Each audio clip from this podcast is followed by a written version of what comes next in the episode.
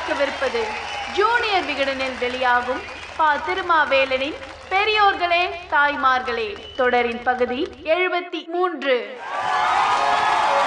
பெரியோர்களே தாய்மார்களே. திமுக எழுந்த ஆண்டு ஆயிரத்தி தொள்ளாயிரத்தி அறுபத்தி ஏழு என்பது மட்டுமல்ல வரலாறு. காங்கிரஸ் விழுந்த ஆண்டு ஆயிரத்தி தொள்ளாயிரத்தி அறுபத்தி ஏழு. விழுந்ததில் தவறு இல்லை விழுந்தே கிடப்பதுதான் தவறு. விழுந்தது ஏன் என்று உணராமல் இருப்பது மாபெரும் தவறு. காங்கிரசின் எல்லா தவறுகளுக்கும் காரணமானவராக சுட்டிக்காட்டப்படும் பெரியவர் பக்தவச்சலம். ஆயிரத்தி தொள்ளாயிரத்தி அறுபத்தி ஏழு தேர்தல் தோல்விகளுக்கு என்ன காரணம் என்பதை பட்டவர்த்தனமாக எழுதினார்.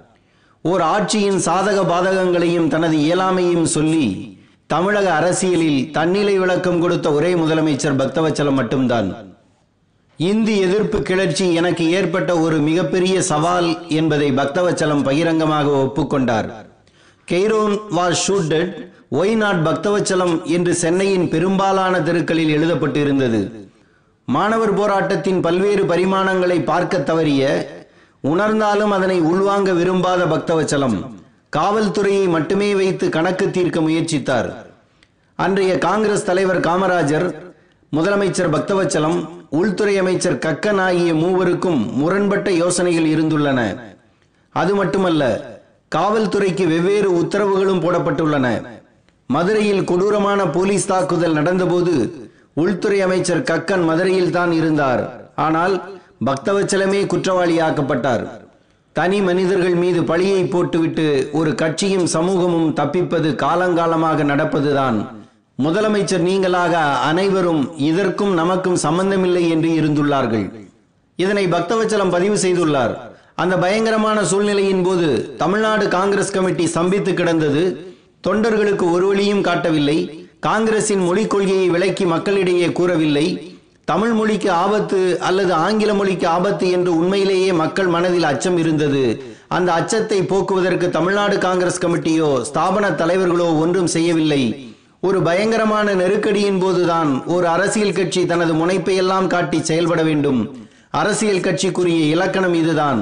அவ்வாறு செயல்படுகிறதா என்பதை பொறுத்துத்தான் அரசியல் கட்சியின் வாழ்வும் அழிவும் ஏற்படும். ஆனால் தமிழ்நாட்டில் இந்திய எதிர்ப்பு பலாத்கார கலவரங்களின் போது காங்கிரஸ் இருக்கிற இடம் தெரியாமல் இருந்தது என்று கூறியிருக்கிறார் பக்தவச்சலம். ஆயிரத்தி தொள்ளாயிரத்து அறுபத்தி ஏழில் தமிழ்நாட்டில் காங்கிரஸ் தோல்வியடைந்ததற்கு இந்திய எதிர்ப்பு போராட்டமே ஒரு காரணமாக அமைந்துவிட்டது என்பதை மனப்பூர்வமாக அவர் ஒப்புக்கொண்டார். இந்தி கிளர்ச்சியை விட விலைவாசி உயர்வு எல்லா மக்களையும் கோபப்படுத்தியது. பக்தவச்சலம் அண்ணாச்சி பருப்பு விலை என்னாச்சு காமராஜர் அண்ணாச்சி கடுகு விலை என்னாச்சு என்ற முழக்கங்கள் தெருவெல்லாம் தெரித்தன. ஆயிரத்தி தொள்ளாயிரத்தி அறுபத்தி ஆறில் தென்மேற்கு பருவமழை நாற்பத்தோரு நாட்கள் தாமதமாக பெய்ததால் மேட்டூருக்கு தண்ணீர் வரத்து இல்லை. குறுவை சாகுபடியும் தாமதம். அக்டோபர் நவம்பரில் பெய்த மழை கடுமையாக மாறி புயல் காற்றானது. அறுவடை காலத்தில் மழை பெய்தால் என்ன ஆகும்? விளைந்த நெல் பாதிப்புக்குள்ளானது.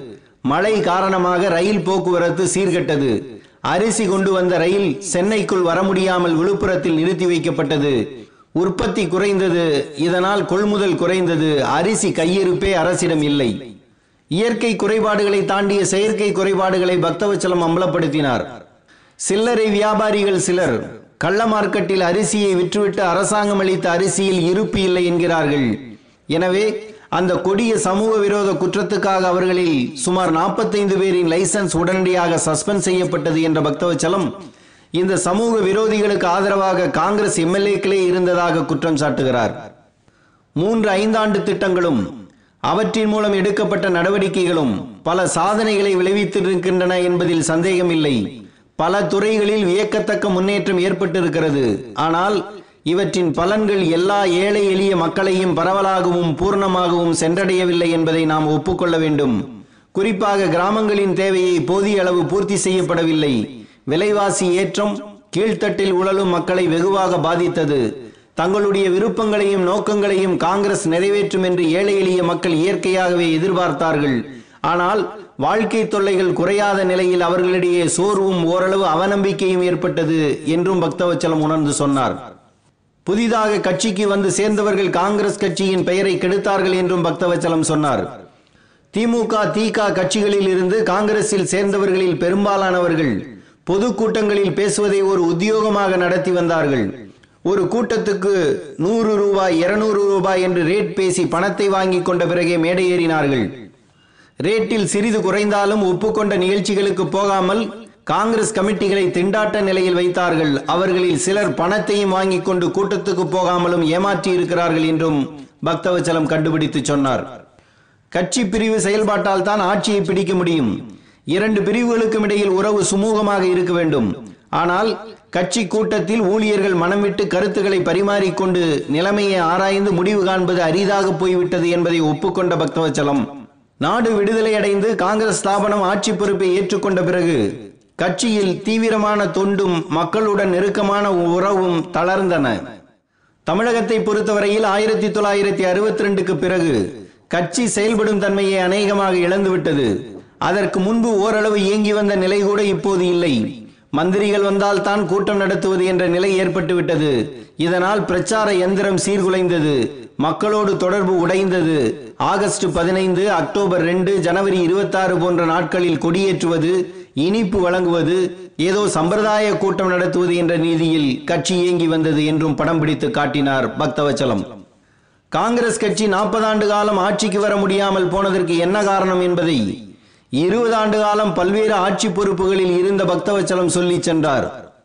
காங்கிரஸ் கட்சி மட்டுமல்ல காங்கிரஸை வீழ்த்திவிட்டு ஆட்சியை பிடித்த திமுகவும் அதனை வீட்டுக்கு அனுப்பிவிட்டு ஆட்சியை பிடித்த அதிமுகவும் இப்போது இப்படித்தான் இருக்கின்றன.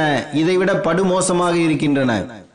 அன்று கள்ள மார்க்கெட்காரர்களுக்கு சில எம்எல்ஏக்கள் உதவி செய்தார்கள். இன்று கள்ள மார்க்கெட்காரர்களுக்கு மந்திரிகளே ஆபத் பாந்தவன்களாக இருக்கிறார்கள். இந்தி போராட்டம் ஐம்பது நாட்கள் தான் நடந்தன. ஆனால் இந்த ஐந்து ஆண்டுகளில் பல நூற்றுக்கணக்கான மக்கள் போராட்டங்கள் நடந்து முடிந்துவிட்டன. போலீஸ் அராஜகம் பன்மடங்கு பெருகிவிட்டது. பார்வையற்றவர்களை அடித்து துவைக்கும் சேடிஸ்டுகள் ஃபைனான்ஸ் மோசடி பேர்வழிகளுக்கு பல நூறு போலீஸ்காரர்களை பாதுகாப்புக்கு அனுப்புகிறார்கள். அண்ணா பிறந்த நாள் எம்ஜிஆர் பிறந்த நாள் கருணாநிதி பிறந்த நாள் ஜெயலலிதா பிறந்த நாள் ஸ்டாலின் பிறந்த நாள் இந்த ஐந்தும் தான் தமிழ்நாட்டின் தீபாவளியாக மாற்றப்படுகின்றன. இந்த நாட்களை ஒருவர் எப்படி கொண்டாடுகிறார் என்பதை வைத்தே அவரது கட்சி செயல்பாடுகள் கணக்கில் வைக்கப்படுகின்றன. கால் கடுக்க நிற்கும் தொண்டன் காக்க வைக்கப்படுகிறான். பெயர் தெரியாத கார்களில் வரும் கான்ட்ராக்டர்களுக்கே மந்திரிகளின் வீட்டு கதவுகள் திறக்கின்றன. தொண்டனின் மகனது வேலைக்கும் தண்டமள வேண்டும். கட்சிக்கு மேடை போடுவது கொடி கட்டுவது போஸ்டர் ஒட்டுவது ஏஜெண்டுகளின் கைகளில் போனால் கட்சியும் ஒரு நாள் ஏஜெண்டுகள் கையில் தானே போகும். ஆம் போய் சேர்ந்து விட்டது.